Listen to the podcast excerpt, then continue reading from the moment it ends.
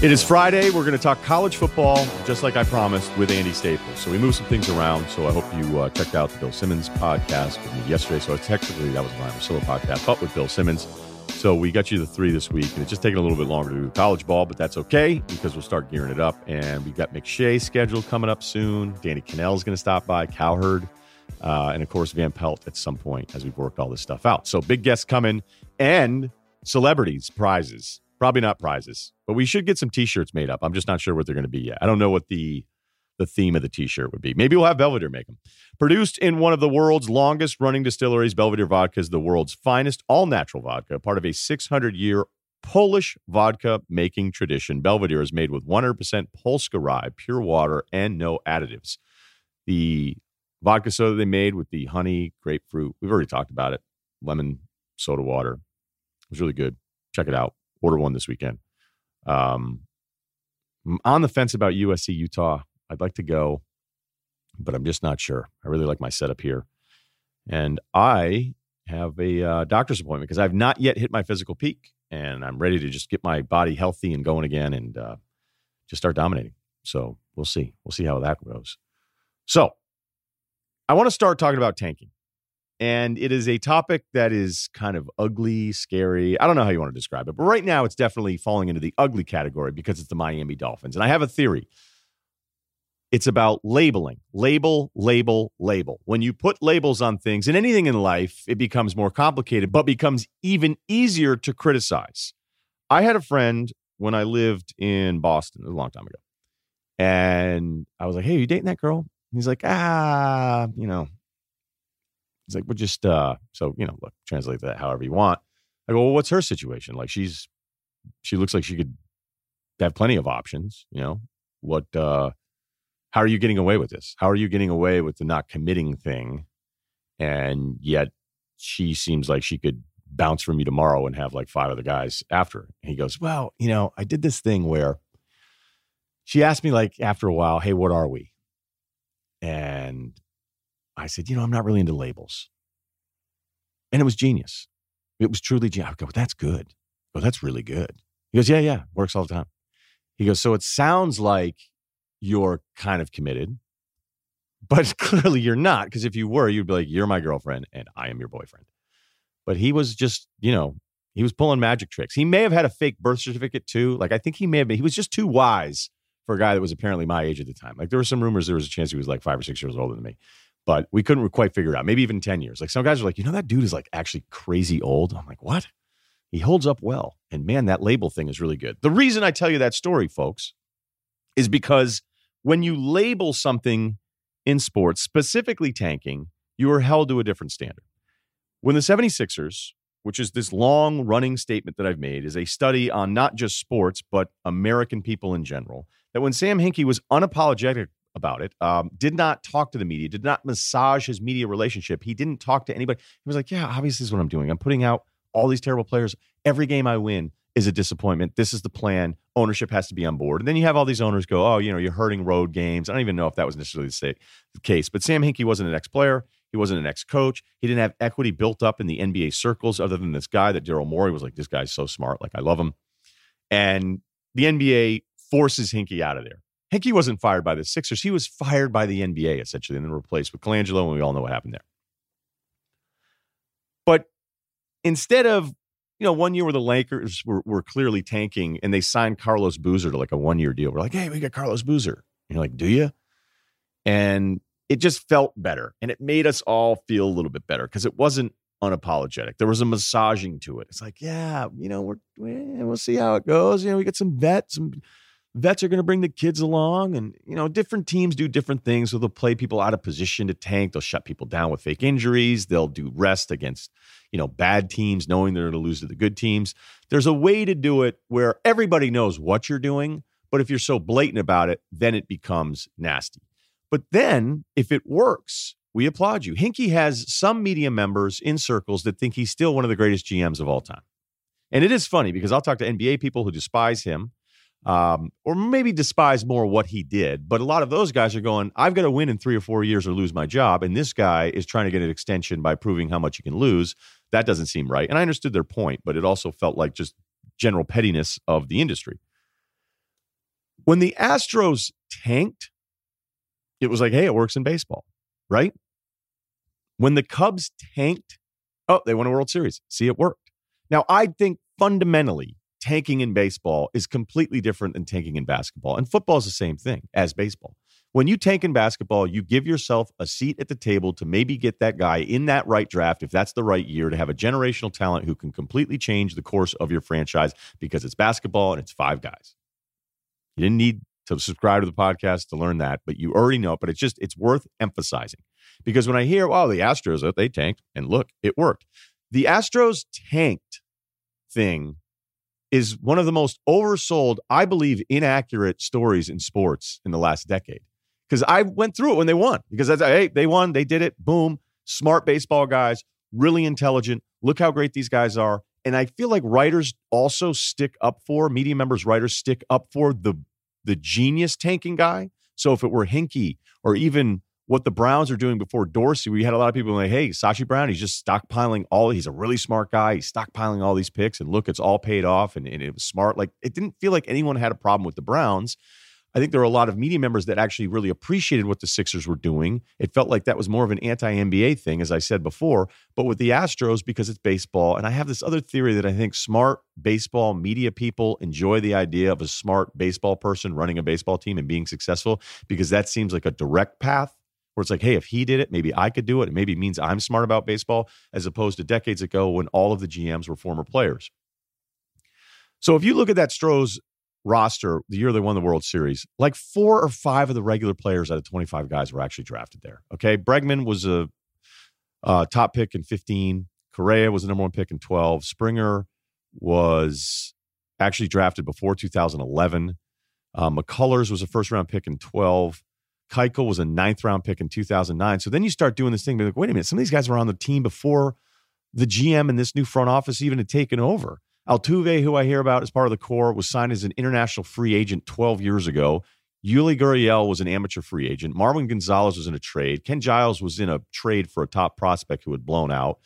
They actually had way more guys that were either already on the roster that contributed to that World Series team before they were technically tanking, or were just international guys that were available to anything, everybody that has nothing to do with draft position. I'm serious. If you go through it, you're like, wait a minute, I thought this team tanked and that's why they won. Now, if you're telling me that those four or five core guys are the main reason they won the World Series, all right, that's a bit of a stretch with the way baseball's played. It's kind of the same as well. Look at the Cubs. They got Kris Bryant and a couple of the other guys, and that's what led them to the World Series maybe and maybe we're we're agreeing on what it is and i'm simply pushing back on what the actual impact of tanking is because if a baseball team won 58 games for 70 games could you actually tell the difference? Of course you couldn't. But when we can hit you with that label of oh this team is tanking then we treat it completely differently and that's what's happening with the dolphins. Let me ask you a question about the miami dolphins. It's really ugly these first two weeks. But did you think before the Minkah Fitzpatrick and Tunsil trade they're going to be good? Of course not. So were they going to go six and ten? That's the NFL, maybe. Would they've gone four and twelve? And if they hadn't traded a couple guys, would you even noticed? Would we be having these long form segments talking about how just inhumane it is to 53 men on a roster that you're not trying to compete every single Sunday? Because that's an interesting pivot.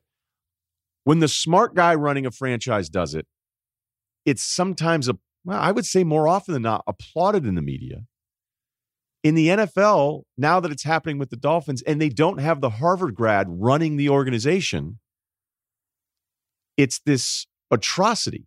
Now, I can't keep track of every single person's opinion on the internet, but that is a very clear shift in how something can be defended if we like the person who's making those decisions. But yet another team could be kind of doing the same thing and then gets hit with that label before the season even kicks off and what they're doing is something different.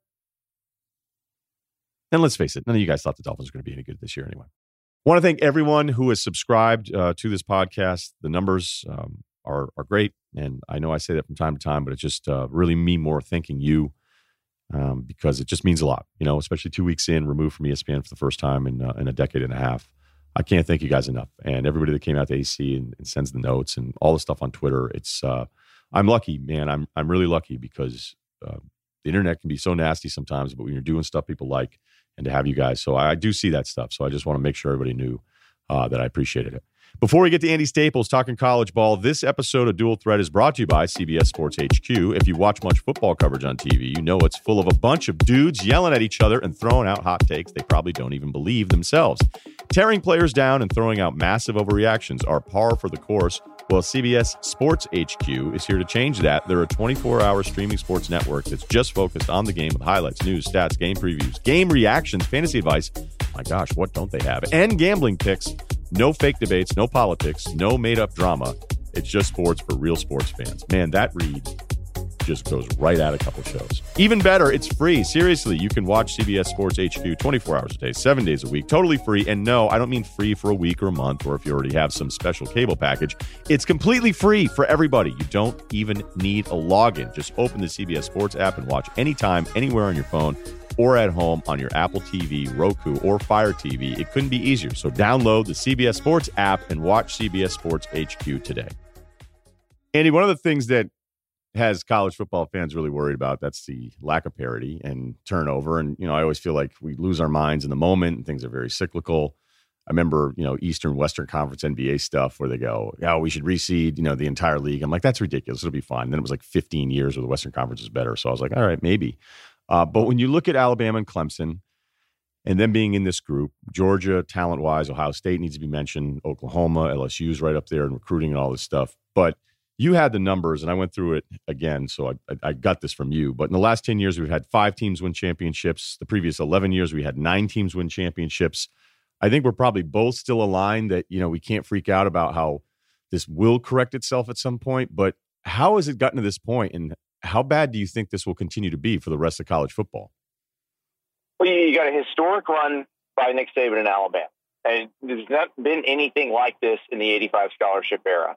And you know, you had Bud Wilkinson back in the 50s at Oklahoma, but nothing like this or sustained dominance in spite of the fact that, that you can only have 85 scholarship players. And I don't think we're going to see anything like this again. What, what has made it, I guess, doubled up on is Clemson's rise and them becoming so good so fast. And now you've got kind of two of these things happening simultaneously. And I don't think we'll ever see anything like this again. So it's probably an isolated incident, and it'll it'll resolve itself in a few years. Either Saban will retire, or some other program will surpass one of the two or both the two, and it'll get it'll get to more like it was at the turn of the this this century and in the '90s. But you're right; it, it is all cyclical. I was thinking back to to the NFL when the NFC won so many Super Bowls in a row, and it really felt like it was going to be the, the 49ers and the Cowboys every year. It just, this happens in sports, and we always act like it's the first time it ever happened. How do you think it'll end for Nick Saban? I, I he has mentioned this to me in an interview, and I didn't ask the question this way. He took it this direction in the answer, and he said, "I will retire before I watch it go down." And I thought that was really interesting because he's always felt like he was a little bit ahead of the curve on everything. So my guess is when he does retire, Alabama will still be winning a bunch of games, but he will know that it's about to stop and he'll go instead of watching it, you know, deteriorate. That's an awesome answer. And it always, you know, feels good when you when you get that kind of answer. And I've always said yeah. You know, over the years of, of getting to spend time with Saban, he really is one of my favorite guys I've ever talked to. And if you do a good oh, job oh, of, of, you know, if you do a good job on your end as the reporter, as the interviewer, all that stuff, he will reward you. You know, when people compare him to Belichick, yeah. I'm like, you're so wrong. You're so wrong about that comp. He rewards guys that put some effort into what they're asking, and he's one of my favorite. Um, I don't know if it's storyteller or whatever, but he's just he's unbelievable when he wants to give you a good answer. So it sounded like you want to jump in there, but I do have another thought. So go ahead. Oh no, I, I was just going to say that that is him. And if you ever want to hear him when he really wants to give good answers, listen to his radio show that he does on Thursday nights during the season.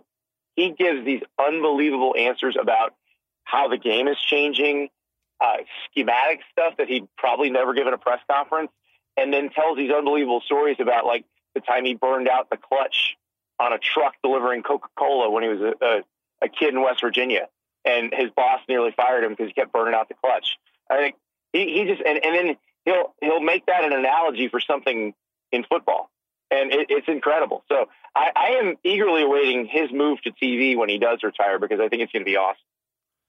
Yeah, I read that Saban book, uh, The Making of a Coach, that came out, and it helps you completely understand the way he's wired. You know, he's a he's a kid from West Virginia, and he's he's the son of a football guy, and yet he's doing this thing. And I think a lot of us can relate to, depending on what your relationship is with your father, where you feel like your whole life you're kind of just trying to you're trying to make him proud and even if you have made him proud he just doesn't tell you and you know right. you, you're you're driven by this thing like it helped me completely understand Saban but it was funny because after I'd asked him a couple questions about it then we went to commercial break and I was like hey did you check this thing out he goes no he goes he asked me to do the book I said wait and he goes and I would have done something I don't know if he was telling me the truth or not but, but basically it was one of those things where Saban's like I didn't want to do it yet. I wasn't ready to do the book. And then he went ahead and did it anyway. And you could just see how annoyed he was. But I actually thought it did a great job explaining Saban. Um, you know what one of my favorite Saban things is? Because that answer about I'll be gone before it's done.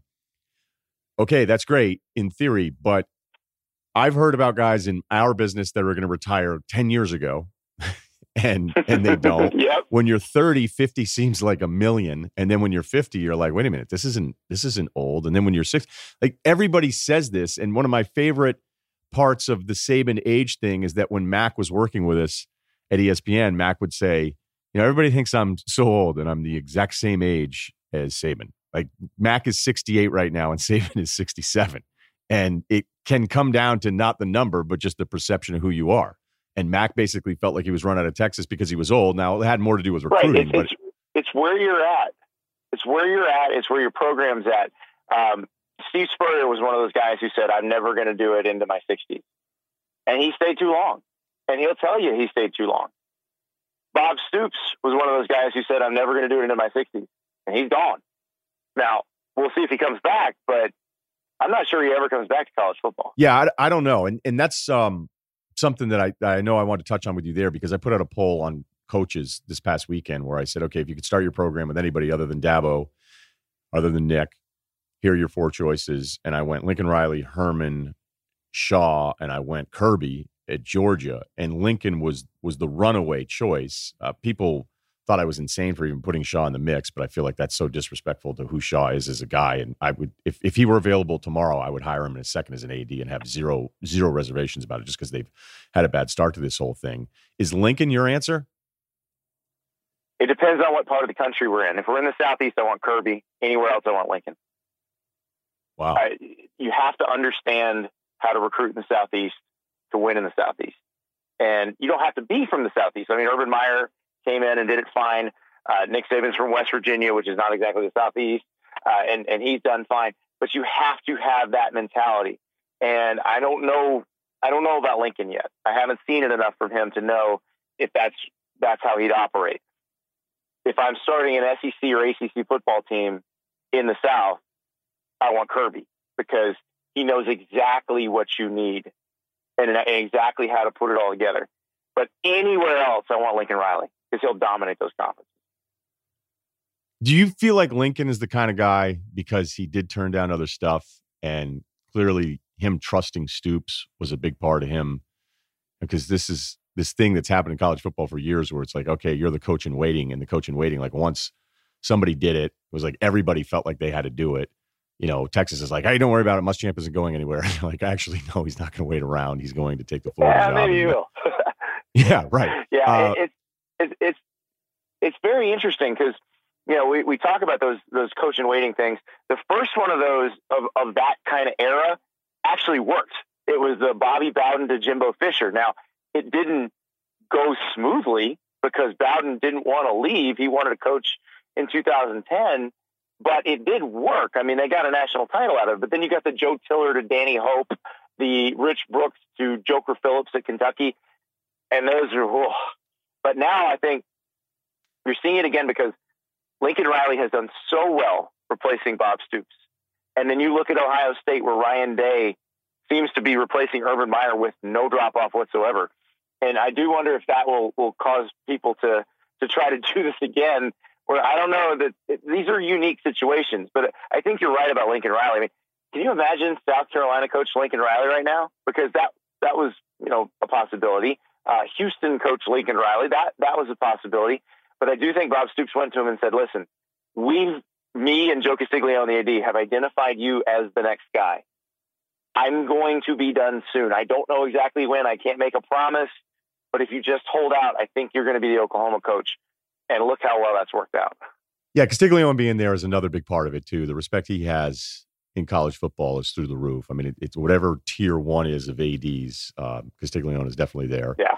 And you mentioned Day, which is obviously connected to Chip, which is another one of these weird coaching waitings where it was like, hey, we're this is more of a coach we're not going to wait deal where Bellotti's there, who you know had done a really good job.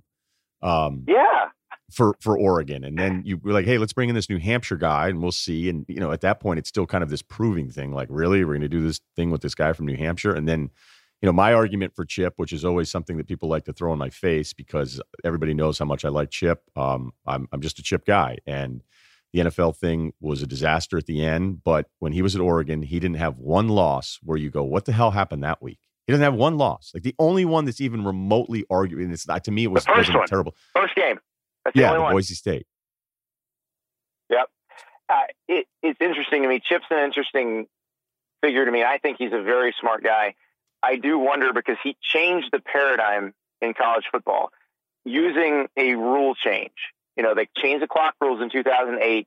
It went from the official sets the ball, calls are ready for play, 25 seconds start, the clock starts, to you have 40 seconds after the last play ends to snap the next play.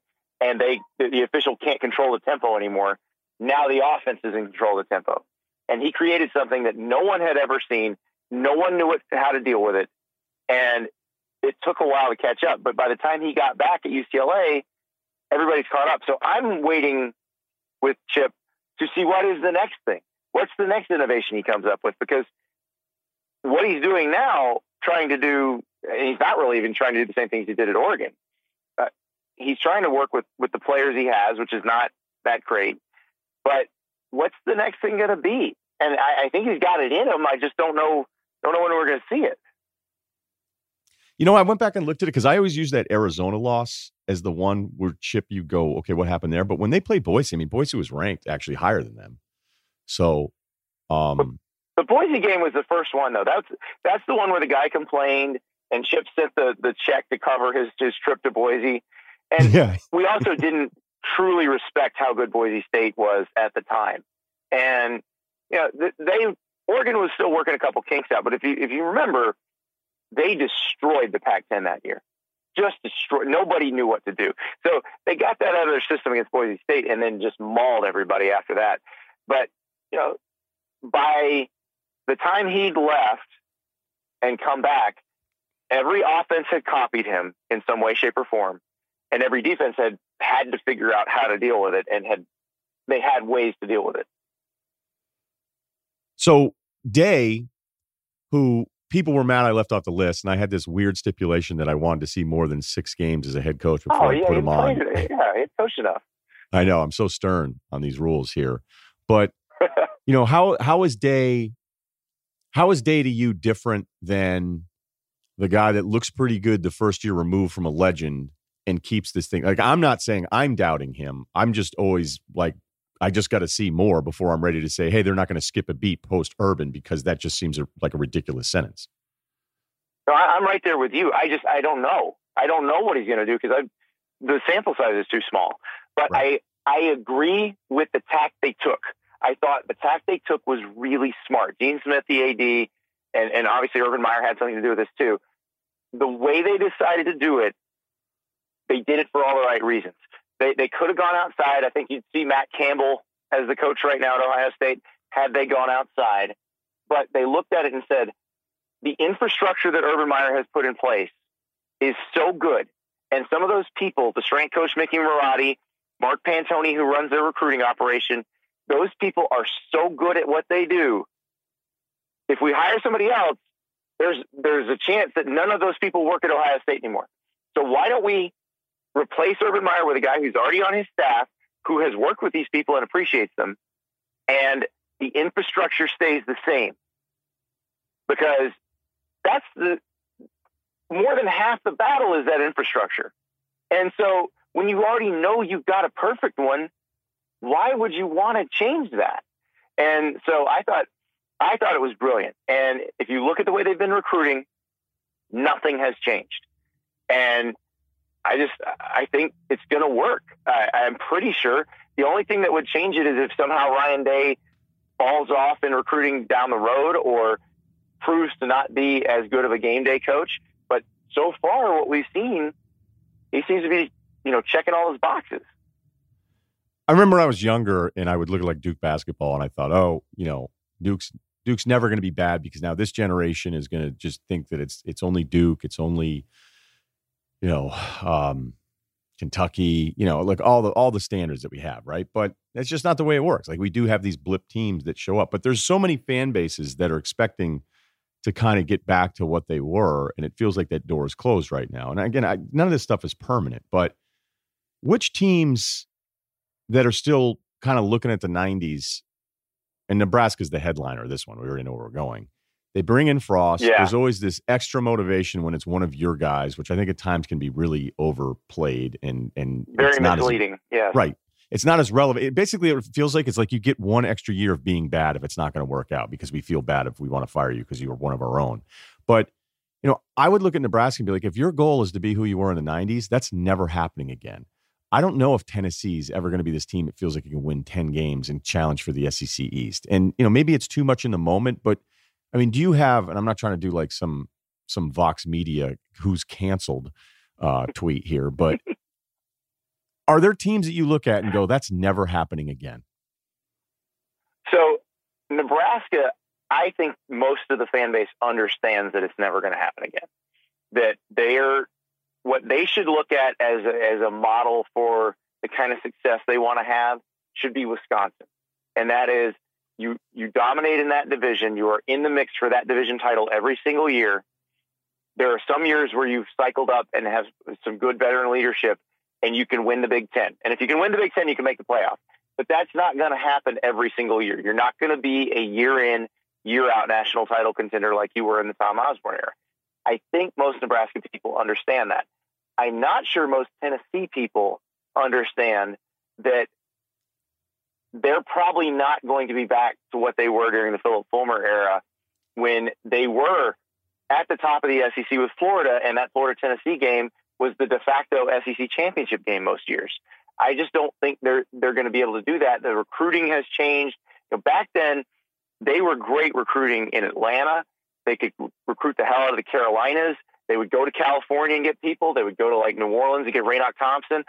They they had an operation where you could you could go anywhere and that T carried enough weight and you could say, listen, we're going to be on national TV. Maybe the teams around you aren't.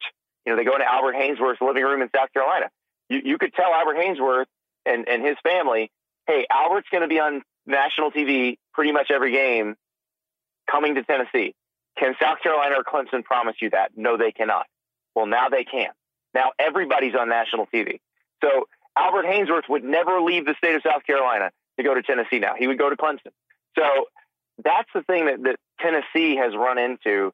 And I worry because the philosophy right now with Jeremy Pruitt seems to be we're going to do the same things that Georgia and Alabama are doing.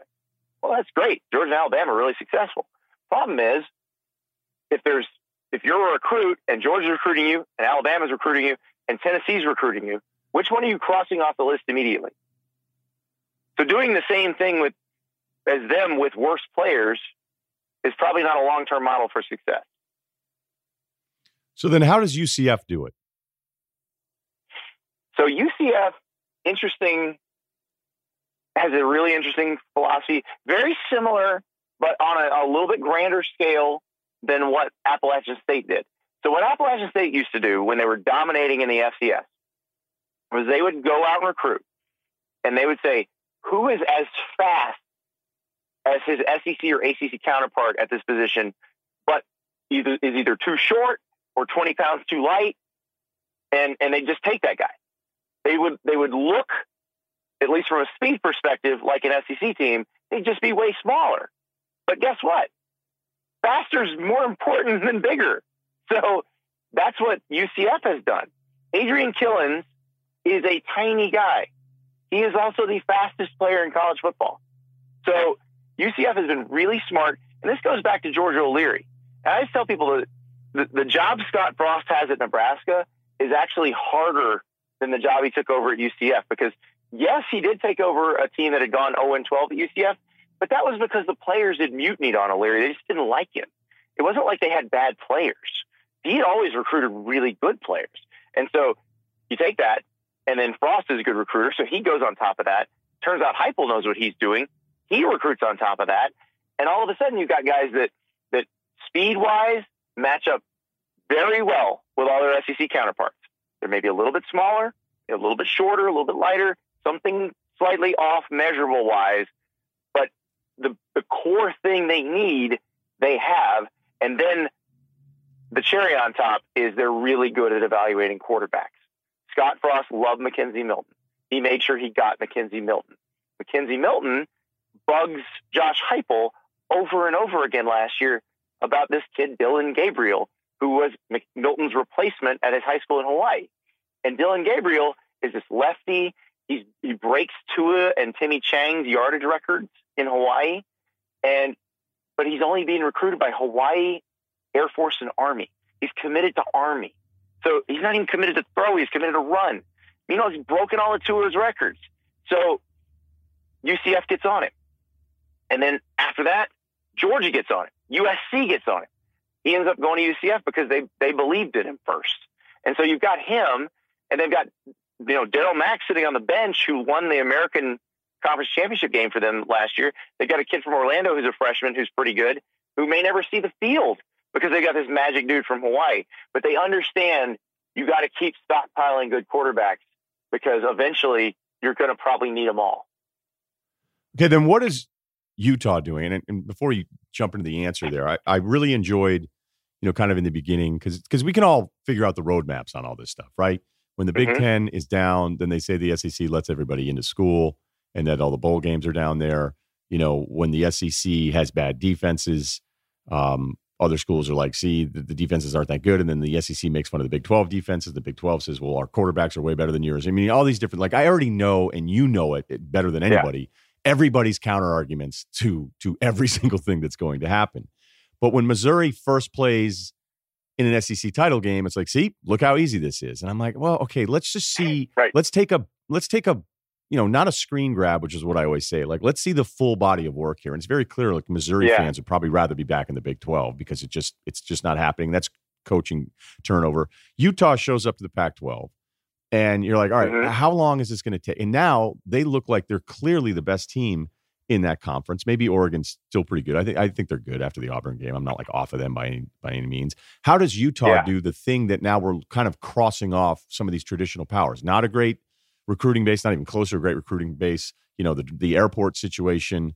You know, we can talk good, about good TV in one packages. particular aspect, Ryen, and I'll explain why. So the Pac-12 as a league has done a lousy job of developing players at the line of scrimmage. USC should always have good offensive and defensive linemen. What is the last dominant defensive lineman USC produced? It's Leonard Williams. Leonard Williams, yeah. That's how long ago it was, and he's from Florida. So they're They've been bad at this. They've just not been good at it. All of those programs, they're all at fault. Kyle Whittingham at Utah understands that games are won at the line of scrimmage. He happens to live in a very unique place. Right. Salt Lake City is home to the Mormon Church. Where has the Mormon Church done some of its most effective mission work? Polynesia. That means there are Polynesian players who want who live out there who want to come to Salt Lake City because it is the home of their religion, or there are Polynesian players who have relocated, whose families live in Salt Lake City and they grow up in Salt Lake City. So you've got a unique population of big, strong people So you actually have a nice little pocket of offensive and defensive linemen that you can recruit within 50 miles of your campus that only schools in the deep south can do otherwise. So you've got that part of it. And they've done a great job developing those guys. Meanwhile, no one else in the Pac 12 has bothered to develop them.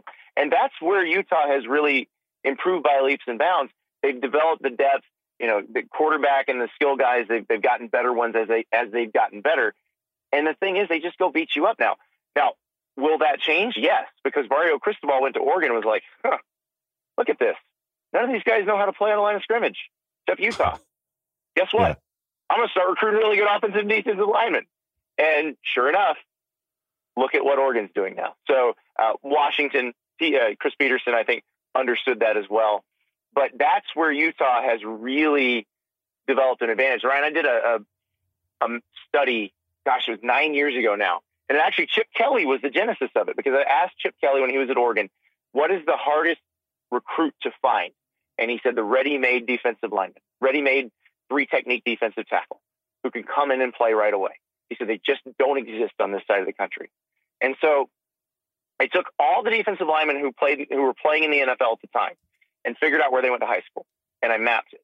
And of course, huge concentration in the deep south, but there was that nice pocket in Salt Lake City, and it's it's something the Utah coach should always take advantage of. And Kyle Whittingham's done a great job with that. You know, I remember being up at Provo a couple times, and we would sit there when Bronco was still head coach, and you know, it was a really unique experience because you go in and talk to Bronco, and you're there with Trevor Matich, who was offensive lineman on that that great team in the '80s, and you know, because you know, I would I would put the time and I'd be like, well, yeah, hey, there's an argument, Bronco, that you know your players are older and you know they, they go on missions and, and whatever, and then there is you know kind of off of what you said, there's this pocket of people that don't even want to look at other schools between you and Utah, and, uh, and he just looked at me, he's like, yeah, great, yeah, we have this massive advantage being here in Utah. And, and having kids go away and leave football and then come back. He's like, well, you know what? He goes, he goes, if he goes, you really are you really trying to tell me that it's this massive advantage, Ryen? And I went, well, no, I'm just I'm like trying to make the point. He was he was incredibly dismissive of it, even though you're absolutely right. The D line of Utah looks like an NFL D line versus some of these Pac 12 mm-hmm. teams where I go, where's your size in the defensive front? And I'm I'm still amazed at how small USC some of these teams no are. No excuse. None. Yeah. No excuse. They should have a great D line every year, great O line every year, and they don't. And that's on the coaching. Okay, so off of that, do you think Urban's going to coach USC? I I don't know. I I'm one who leans toward I don't know that he coaches again because I look at what happened at the end of last year. That medical stuff was real. He has what's called an arachnoid cyst, and when things get stressful, it flares up and produces these just crippling headaches. And it happened at Florida. It happened at Ohio State. If he takes another job, anywhere close to those jobs, and USC has all the same stressors as Florida and Ohio State, that will happen again. I don't think I would sign up for something like that if I had enough money to never work again. And Urban Meyer has enough money to never work again if he doesn't want to. So I wouldn't personally sign up for that, but I do understand that coaching can be addiction's probably the wrong word, but you feel a need to do it. If you are a coach, you feel a need to coach a team and you're, you're not you don't feel complete if you're not doing that. So, will he get that tug? Will he feel that pull?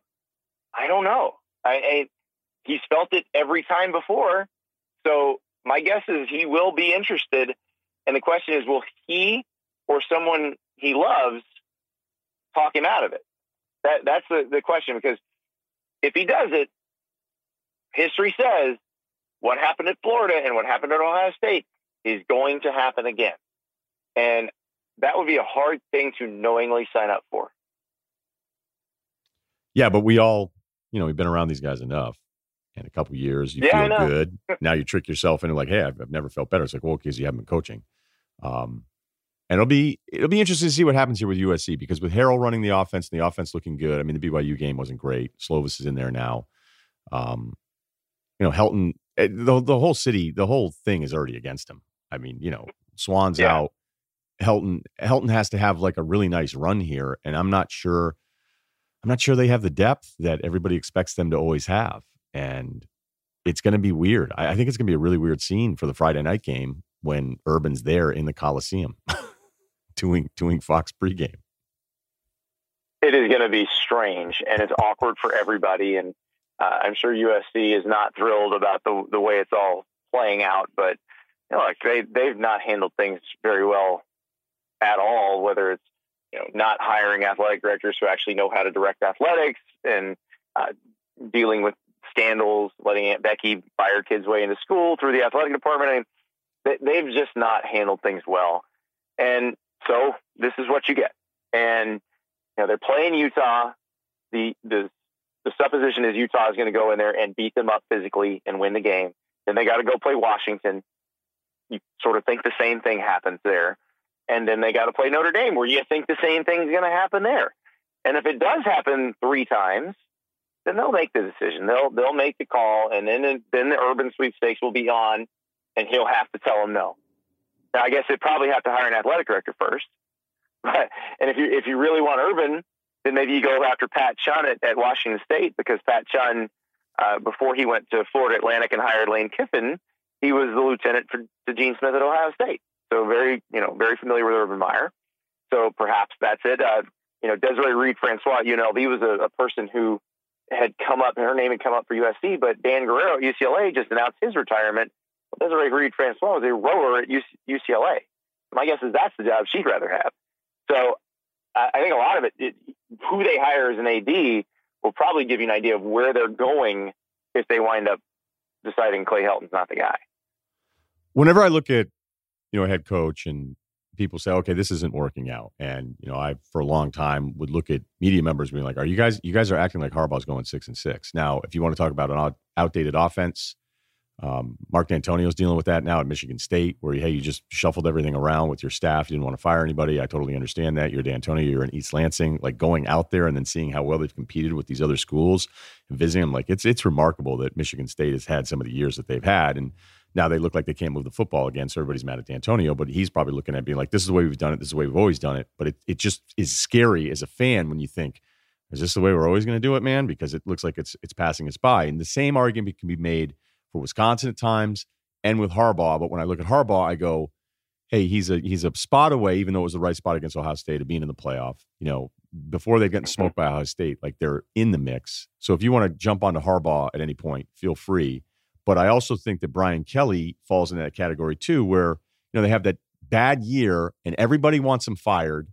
And Finebaum goes on every TV show like, "Oh, we got to get rid of this guy." I'm like, wait, wait a minute. You know, whether they got smoked in the playoff, they were in the playoff last year. They play for a national championship. Yes, they've got smoked. But I always look at the program and be like, are you flirting with being in this thing?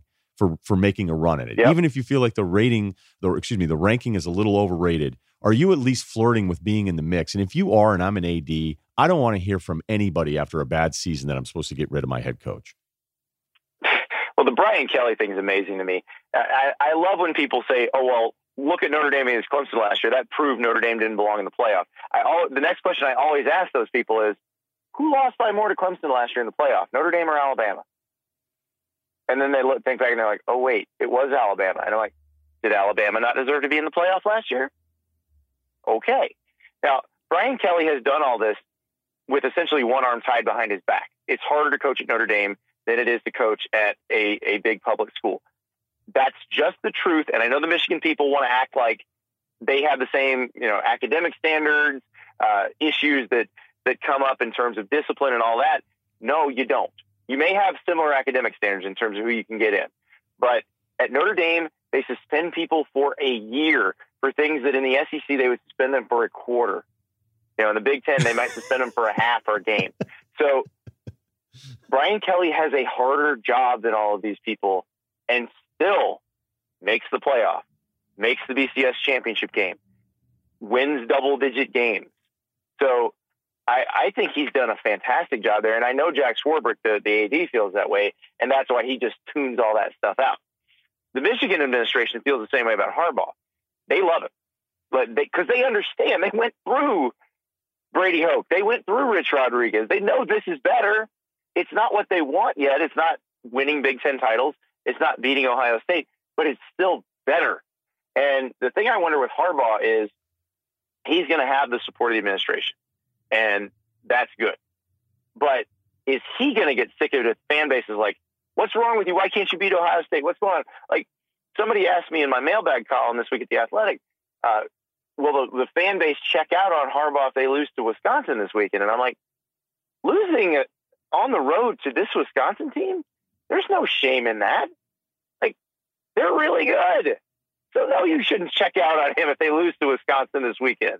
They they still could meet all their goals this season if that even if that happens. So it just it, it is amazing to me how much how different the, the view of the fan versus the view of the administration is.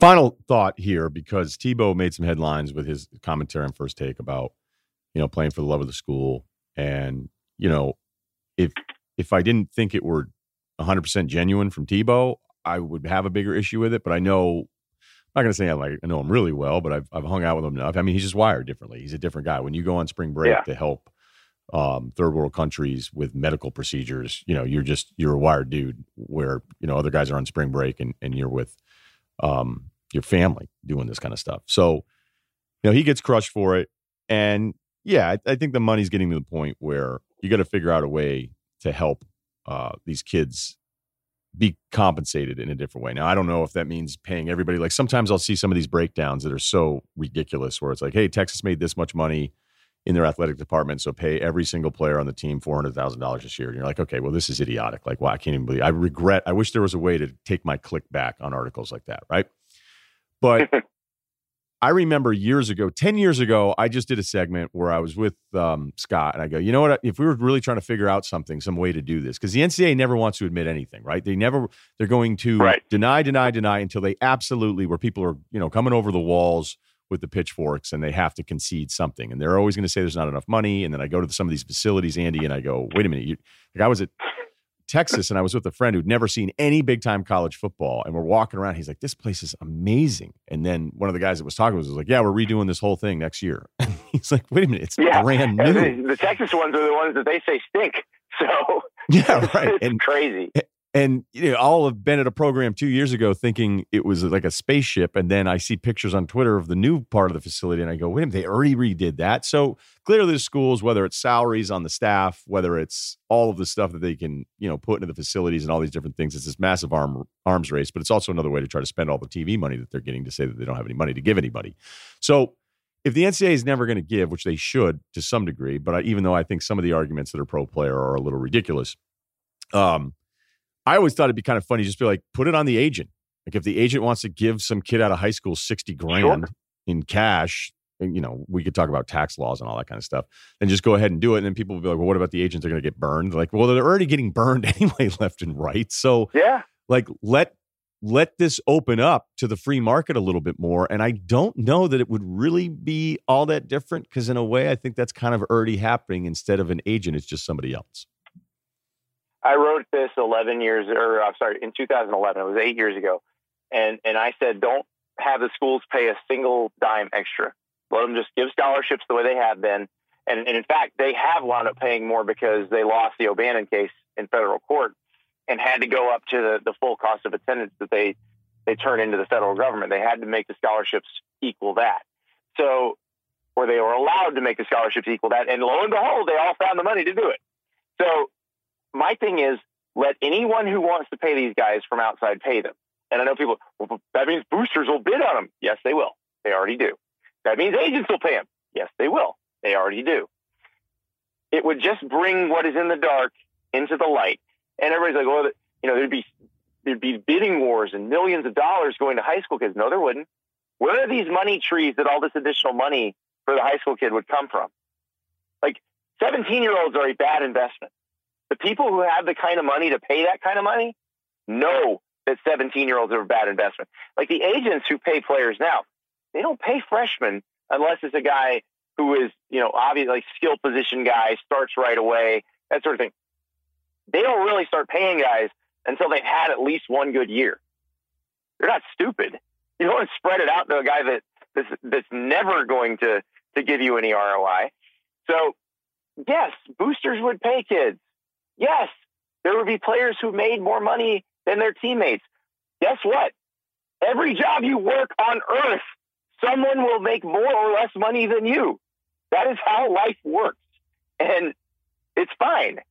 Yes, they will have to pay taxes. Everybody who works at Chili's in college pays taxes too. The world has not fallen apart. So it, it is funny to me that everybody acts like this this is impossible and it would destroy everything. And my favorite argument, of course, is well then only four teams will get all the best players. Well, what do you think happens now? What would that change? I think I actually think there'd be some schools that could get back into it, like SMU. We know they were pretty good when they were slipping guys stuff under the table. I know there's some dudes in Dallas sitting there eating their spaghetti and meatballs at Campisi's going, hot damn, if this California law passes and the other states pass it, we're back in the game, boys. That would be huge. SMU. That would be a great It'd preview. awesome. S- SMU is back. Forget Texas is back or Miami is back. Like SMU is back.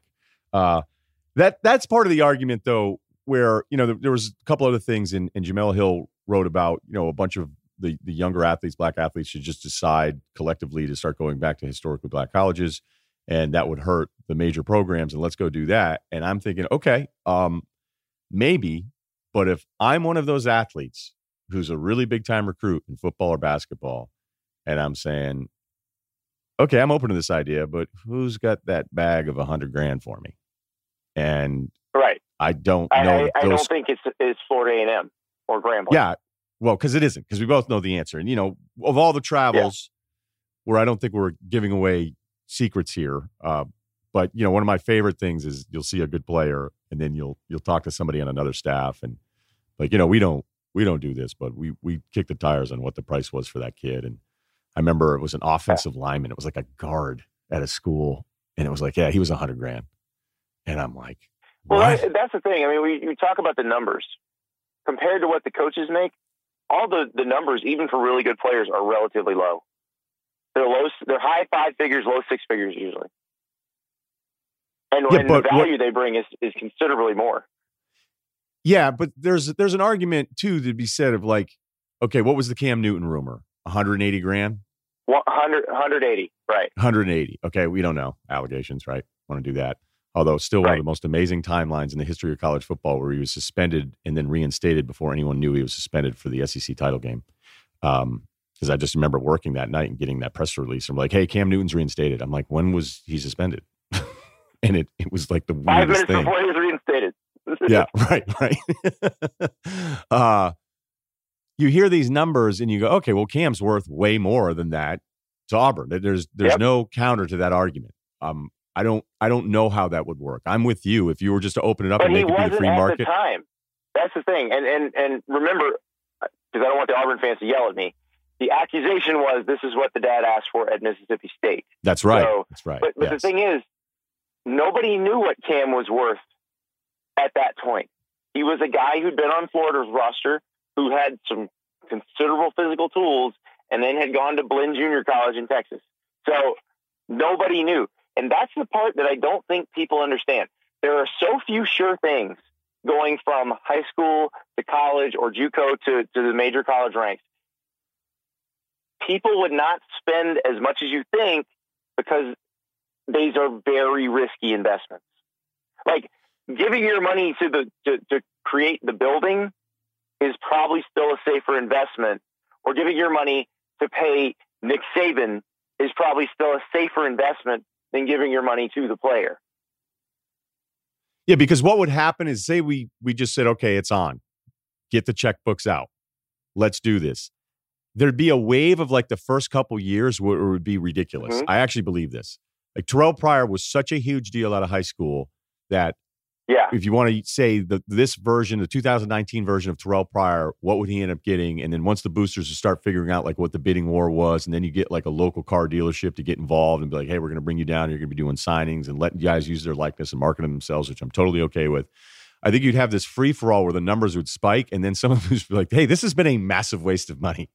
like, and there might be some that's sort of thing. You still have to be able to recruit better. You still have to be able to evaluate better. Like if you can't evaluate and you up spending money on these guys, you are going to get yourself fired. And and uh, look, the, the coaches wouldn't be spending the money, but you know there, there would be some sort of loose organization to to make that happen. And, and everybody's like, and if you want to say, well, that would be terrible. Well, it's going to happen. It happens now. Get over it. But I do think 17 year olds going to college, puberty is, is a, is a weird deal, man. You don't know who's going to be good. You can, you can be reasonably sure based on recruiting rankings, but you can really get burned in some of those investments. So you have to be pretty careful with how you spend your money. Yeah, and whenever I hear, you know, hey, you know, we, we went to bed hungry and everything, it's like, well, is it because of the scholarship and the lack of funds and and you being wronged, or is it because you used your meal point plan on like hundred cases of of you know Snapple? Right, I'm out, right. I'm dating myself by saying now. Snapple. There, there's Right, enough right. food for any scholarship athlete at the FBS level. You should not be hungry. Especially Now, when I hear a story about it. potentially still going to be hungry? Yes. Yeah. That's true.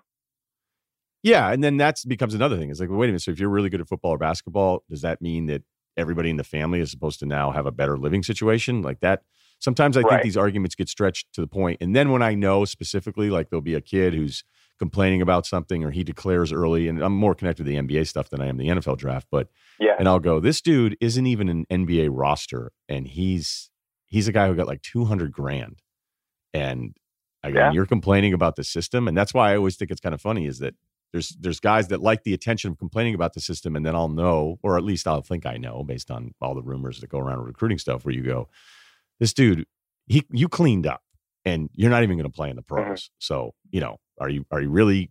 Yeah. Are you being accurate in your complaints about the system? So I don't know. I, it's a fascinating conversation, and it's one that makes people really uncomfortable. And it feels like I actually like what we just did because we had a real version of it But where I so don't, I many people are why afraid it to makes do it. people so uncomfortable. It, it's what I just always ask people.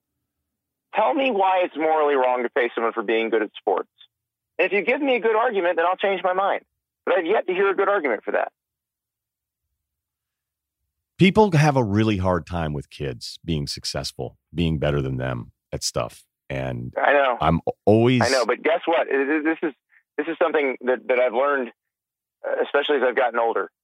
There are a lot of people in this world who are more special than me, who the market values more than me, who are more talented at something than me. I don't begrudge them that. Let the market reward those people. It's cool, and I'll work harder and try to get my rewards. You're the best, Andy. I really appreciate it, man. You can check out Andy Staples on The Athletic. He and a bunch of the guys who are some of my favorites are killing it on the college football coverage. So, again, check them out at The Athletic. Enjoy the weekend, Andy. All right, thank you, Ryen. Man, that was really good with Andy. I, love talking about that college stuff. I'll probably do a longer open rant on um, on some of that college stuff. I mean, some of the college basketball stuff is already out there. Like dudes that get paid and wreck stuff. And you're like, wait a minute, this guy's not even going to get drafted. So enjoy the weekend, and uh, we'll be back with Chris Long on Monday. Can't wait.